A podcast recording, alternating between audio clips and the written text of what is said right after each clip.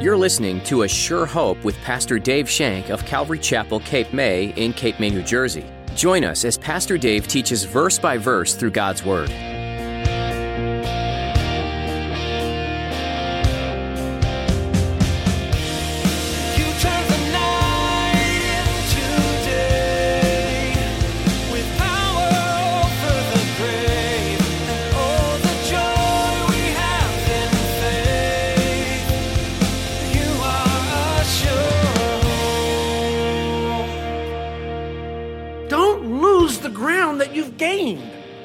Don't surrender the ground back to Satan.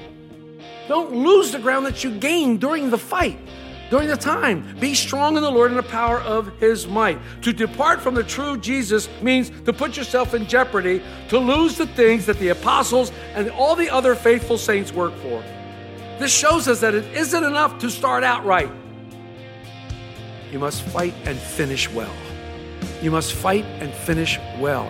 Have you ever noticed the tendency to pray more in times of need? Some of the most groundbreaking work in your spiritual life is during trials. They make you cling to God and His Word. Unfortunately, it can be easy to drift away when you're not forced to depend on God. In today's message, Pastor Dave will teach you to hold the ground that you've worked so hard to gain. Now, here's Pastor Dave in the book of Nehemiah, chapter 7, as he begins his message Hail, hail, the gang's all here.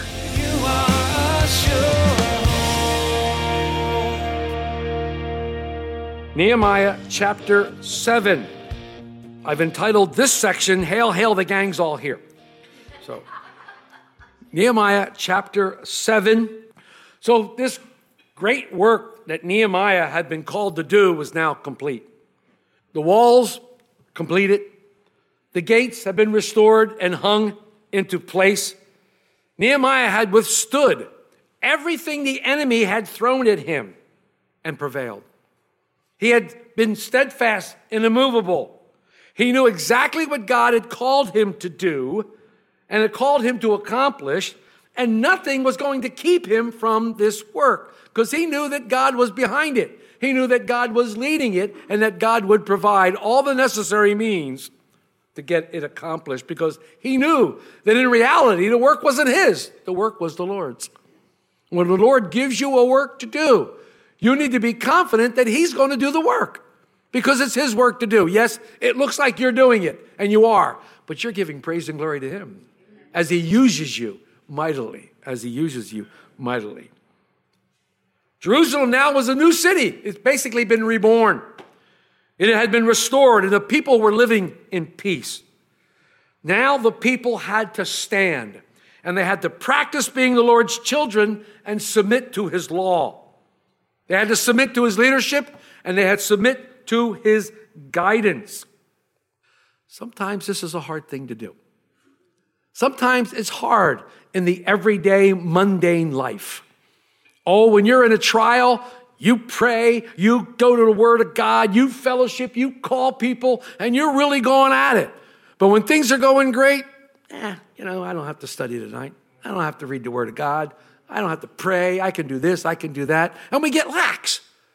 And we get lax, which is why reason I think that the Lord keeps sending us trouble after trouble. So He keeps us close to Him because we're closest to Him during times of trouble, during times of woe. But it's the hardest thing to do when there are no more battles to fight, when there's peace and safety, when everything is calm and the enemy has retreated and there's no longer a threat from the enemy. It's sometimes hard to live. But you know, the book of Ephesians. It's a great and wonderful read. In Ephesians 6 13, after he talked about the armor of God, he says this, therefore, take up the whole armor of God. Why? That you may be able to withstand in the evil day, having done all, stand. That's what they were asked to do now. That's what we're asked to do stand. Stand firm in the Lord and the power of His might. Stand strong in the Lord, regardless of whether you're going through a trial or regardless of whether it's peace and safety and everything's hunky dory. And I've told you this before that you're either in one of two places. You're either coming out of a trial or you're going into a trial. You know, that's the two places you are. And they usually come in great succession. Sometimes they don't. But in these in between times, we need to stand strong in the Lord. Because why? The Lord hasn't changed. He's still the great God you cried out to to help you in your time of woe. He's still the wonderful Savior, the wonderful God who, who helped you all along through His Spirit. So we need to be in close contact with the Lord. And this is where we are in our study. You have to stand fast to the Lord even harder and during those times. We don't want to drift. We don't want to drift. You know, in Hebrews 2, verse 1, it says, Take heed lest you drift. Drift away from the Lord because of the Monday, the boredom of not having to fight every day. We don't want to stop doing what we used to do during the fight. What did you do during the fight?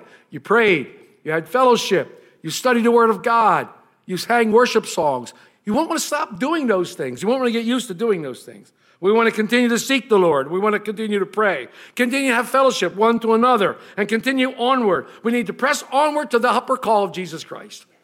He is our goal. And until we see Him face to face, we can never stop. Paul says, I fought the good fight, I ran the race. That's what we need to do. We need to constantly be fighting the good fight, even when there's no fight to fight. We need to constantly be moving. Nehemiah had been steadfast that he built the walls. And now, in resisting the enemy, he had to be steadfast in consolidating and conserving the gain that they had made. They had made great gain. The people had come so far.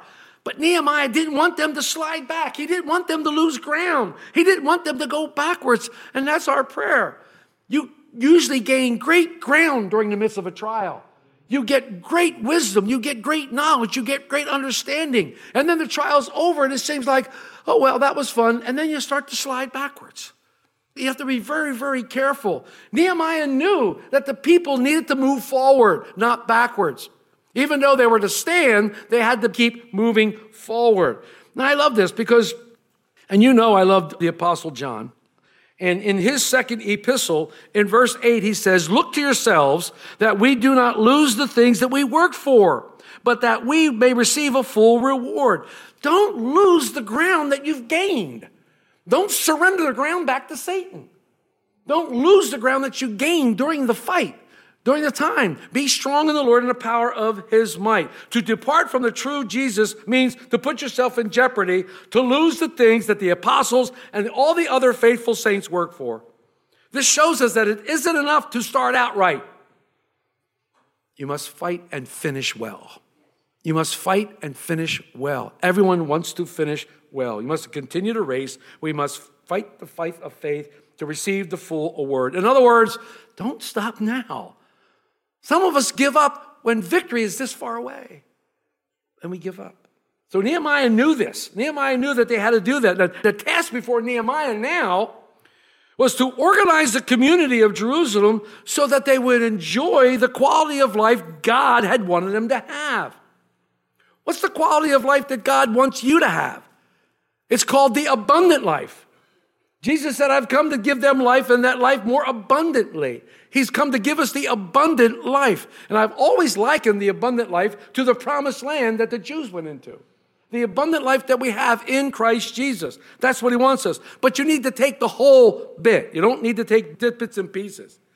God had great things in store for Jerusalem. We know that. We study the New Testament. One day, one day his beloved son Jesus would walk through the city streets of Jerusalem.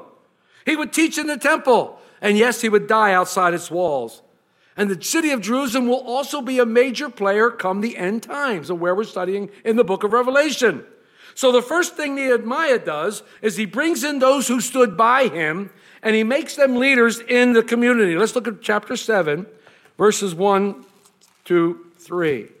Then it was when the wall was built and I had hung the doors, when the gatekeepers and the singers and the Levites had been appointed, that I gave the charge of Jerusalem to my brother Hanani and Hananiah, the leader of the citadel, for he was a faithful man and feared God more than many. And I said to them, Do not let the gates of Jerusalem be open until the sun is hot, and while they stand guard, let them shut the bar of the doors and appoint guards for among the inhabitants of Jerusalem, one at his watch station and the other in front of his own house. He appoints two assistants. One of them is his brother. We learned this before. It's his actual brother, Hanani. He was the one that came back from Jerusalem and told Nehemiah about the disaster in Jerusalem, how the walls were torn down and the gates were gone.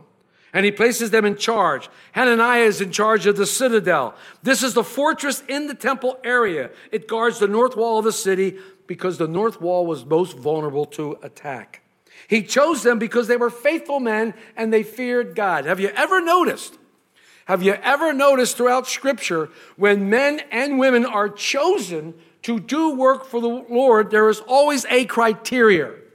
There's always a criteria, and I love the criteria in Acts chapter 6.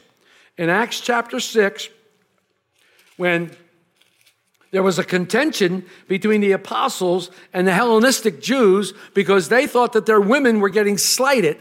They thought that their women were getting slighted at the distribution of the food. And in Acts chapter 6, it says, In those days when the number of disciples was multiplying, there arose a complaint against the Hebrews by the Hellenists because their widows were neglected in the daily distribution.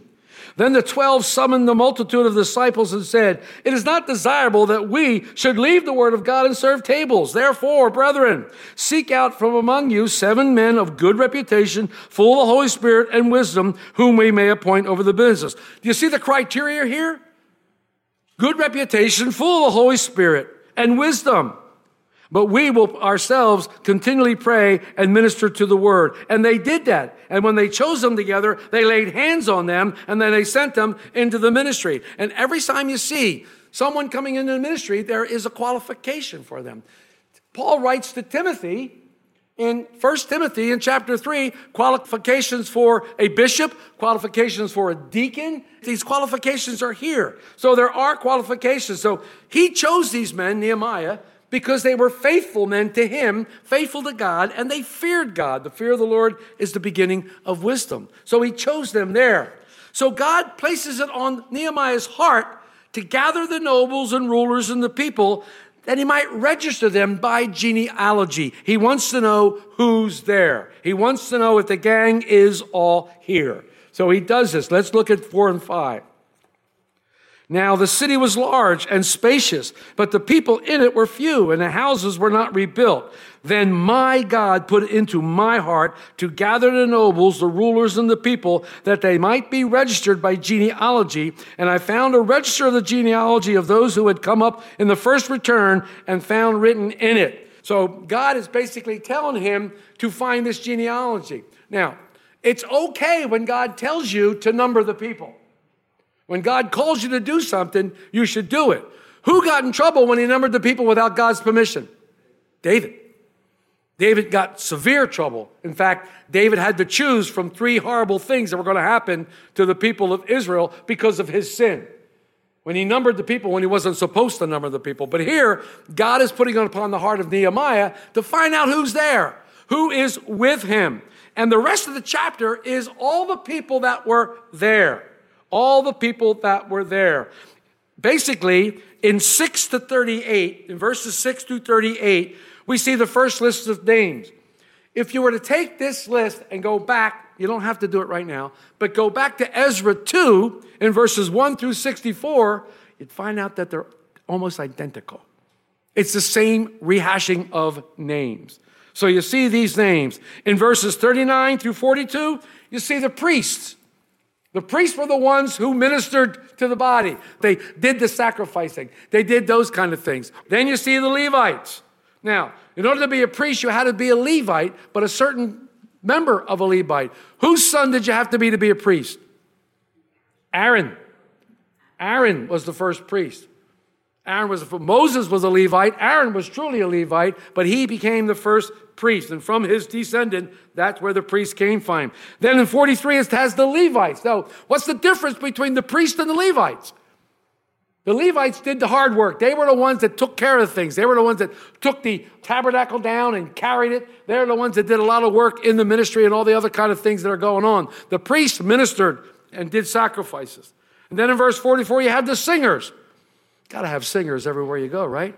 You got to have singers. You got to have the gang of sinners. Come on. That's in verse 44. There have the singers. Then you had the gatekeepers. The gatekeepers were extremely important because they guarded the gate. They guarded the gate and wouldn't let people in. You can read all these names for yourself. I'm not going to try to pronounce them because I'll butcher them. And you can read these things, but they had the gatekeepers and those kind of things. And then in verse 46 through 60, we had the Nethinim. What? The Nethinim. What does that mean? I had to look that up. It means given ones, those set apart. The Nethinim were a group of servants tasked with assisting the Levites in the service of the temple. The Nethinim did the menial work required in temple operations, such as wood cutting and water carrying. Most translations of the Bible refer to this group as temple servants. So that's who it was in verses 46 through 60. In verse 61 through 69, this is a group that we remember. These are the ones who couldn't prove their identity. They wanted to be priests, they wanted to be higher up, but they couldn't prove their identity. And remember, they had to come in by what? The Urim and Thummim, remember? They had to be come in by that. We studied that in Ezra. And then they even counted the animals. But in verse 70 through 72, you see the people giving to work. And some of the heads of the fathers' houses gave to the work. The governor gave to the treasury 1,000 gold drachmas, 50 basins, and 550 priestly garments. Some of the heads of the fathers' houses gave to the treasury the work of 20,000 gold drachmas and 2,200 silver minas. And that which the rest of the people gave was 20,000 gold drachmas, 2,000 silver minas, and 67 priestly garments. I love it. I love it. I love the fact that they are separated by what they did. They're grouped by what they did. And you know what I got from this? I'm going to tell you. Each member, each member had a job to do. What I see in here is the body of Christ working together. The body of Christ working together. Each of us have a job to do. Not all of you are going to be doing the same work but we're all in this together and each of us has a job to do. Each of us has a gift and each of us need to expand on what that gift is and explore it and know what that is so you can be an edification to the body of Christ. But we each do our part and the body of Christ moves on. Christ is the head. He's the head of the church, but each of us have a job to do. And you can read about that in Romans, about the body of Christ, in Corinthians, about the body of Christ. And now each part, each member is so important. No one is less significant than someone else. We might have different titles or different jobs to do, but that doesn't make us any higher or lower. We're all on equal plane with Christ. So I love that when you see this and you see that they were divided. Everybody knew their place. Everybody knew what they were called to do. Everybody knew what they had to do. And I like that. Verse 73, it says, So the priests and the Levites, the gatekeepers, the singers, some of the people in the Nephilim, all Israel dwelt in their cities. They all dwelt in their cities. They all went and they now were living peacefully. They all had jobs to do. They were all counted and came forward to that. It is. It's a beautiful situation. And Nehemiah did all this with the help of the Lord. Nehemiah was their leader. Nehemiah organized all this and he had all this done. And I like that. I like that. When we come to chapter 8, I've entitled chapter 8 People of the Book. People of the Book. Throughout history, Israel has been called the people of the book. Old Testament scriptures tell us what happens when God's children get away from loving, reading, and obeying the Word of God. Soon, they begin to lose the blessing of God. To be fruitful, we must delight ourselves in God's word. In fact, if you look at the beautiful Psalm 1, it says in verse 2 and 3, but his delight is in the law of the Lord, and in his law meditate day and night. And he shall be like a tree planted by the rivers of water that brings forth fruit in its season, whose leaf also shall not wither, and whatever he does shall prosper. Why? Because he meditates on the word of God. Because the word of God is important to him. The Word of God is powerful in his life, and he wants to live the way God wants him to live. So, to be fruitful, we have to delight ourselves in God's Word, in the book. So, in chapter 8, which I just like chapter 8, it's one of my favorite chapters. In chapter 8, the children of Israel were living in Jerusalem. They were working and they were carrying on with their lives. They were standing firm in the Lord. Once again, the walls have been rebuilt. The gates have been restored. All the materials and the needs of the city continued to be met. But something was missing. Something was missing. Nehemiah. Nehemiah knew that in order for God to continue to bless them, the spiritual needs of the community had to be taken care of. Nehemiah wanted to put the word of God first and foremost in the life of the city. I love that. He knew how valuable the Word of God was. He knew how important the Word of God was. So he wanted to make sure that all of the other people in the town knew that as well. And all the other people were coming for the Word of God and looking at the Word of God and trusting in the Word of God. It's important to any people to know the Word of God. I don't care who they are. When people stop reading the Word of God, when churches stop preaching and teaching the Word of God, evil doings and wickedness shortly follow. Look at our country. Look at our country. Take prayer out of schools. Take the Ten Commandments out of any public building that you can possibly see. Not allowed to use the name God here. Heaven forbid you use the name Jesus. You're not allowed to use those things. They've taken God away. They've taken him completely away. He's been cast aside. He's been put underfoot. And now, I believe our nation is suffering the consequences. Our nation is suffering the consequences because of what we've done. What we've done. And don't sit there and say, I didn't do that. Well, this is one thing I love about Nehemiah and I love about Ezra. When it came to confess the sin of the people, they were saying we. They didn't say the people, those guys. No, we. We did it. We took care of it. So we have to own up to it. It is the Spirit of God that uses the Word of God to cleanse us and revive the hearts of the people of God. The Spirit of God uses the Word of God to cleanse and revive the hearts of the people of God. If God is to work in us and through His people, they must respond positively to His Word. I love chapter 8 because in it I see an example of what many, many churches do. There are three parts to chapter 8, it's three basic responses to God's Word understanding, rejoicing, and obeying. I'm going to read from verses 1 through 8, then we'll go back and we'll pick it up, okay? Actually, I'm reading the last verse of chapter 7. When the seventh month came, the children of Israel were in their cities. Now, all the people gathered together as one man in the open square that was in front of the water gate, and they told Ezra the scribe to bring the book of the law of Moses, which the Lord had commanded Israel. So Ezra the priest brought the law before the assembly of men and women and all who could hear with understanding on the first day of the seventh month. Then he read from it in the open square that was in front of the water gate from morning until midday before the men and the women and those who could understand. And the ears of all the people were attentive to the book of the law. So Ezra the scribe stood on a platform of wood which they had made for the purpose, and beside him at his right hand stood those guys. And Ezra opened the book in the sight of all the people, for he was standing above all the people, and he opened it, and all the people stood up. I love that. And Ezra blessed the Lord, uh, the great God. And all the people answered, Amen, Amen, while lifting up their hands. And they bowed their heads and worshiped the Lord with their faces to the ground. Also, those people in the law, of the people stood up in their place. So they read distinctly from the book of the law of God, and they gave sense and helped them to understand the reading. Wow. One commentator I studied, I like this. He said, quote, God's word must be understood before it can enter the heart and release its life-changing power, unquote. You are a sure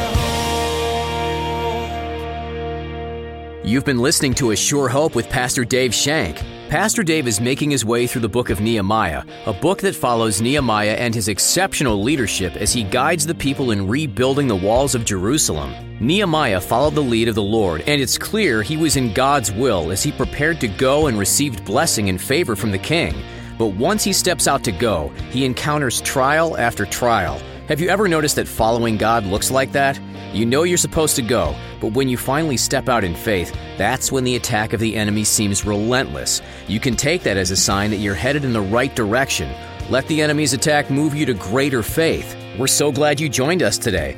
The book of Nehemiah is filled with wisdom for life and leadership in a broken world, and you won't want to miss a moment. If you've already missed one, that's okay. You can head on over to our website, ASureHopeRadio.com, to pick up the ones you missed. There's also a link to our live stream on Facebook and YouTube. A Sure Hope is a ministry out of Calvary Chapel, Cape May, in Cape May, New Jersey. If you're in the area, stop by and see us. You can find all the information you need, including directions and service times, on that same website. Don't forget to head over to ASureHopeRadio.com. There's so much more waiting for you there. Well, thanks for coming today. We've come to the end of our time together, but we'll be back next time with more from A Sure Hope.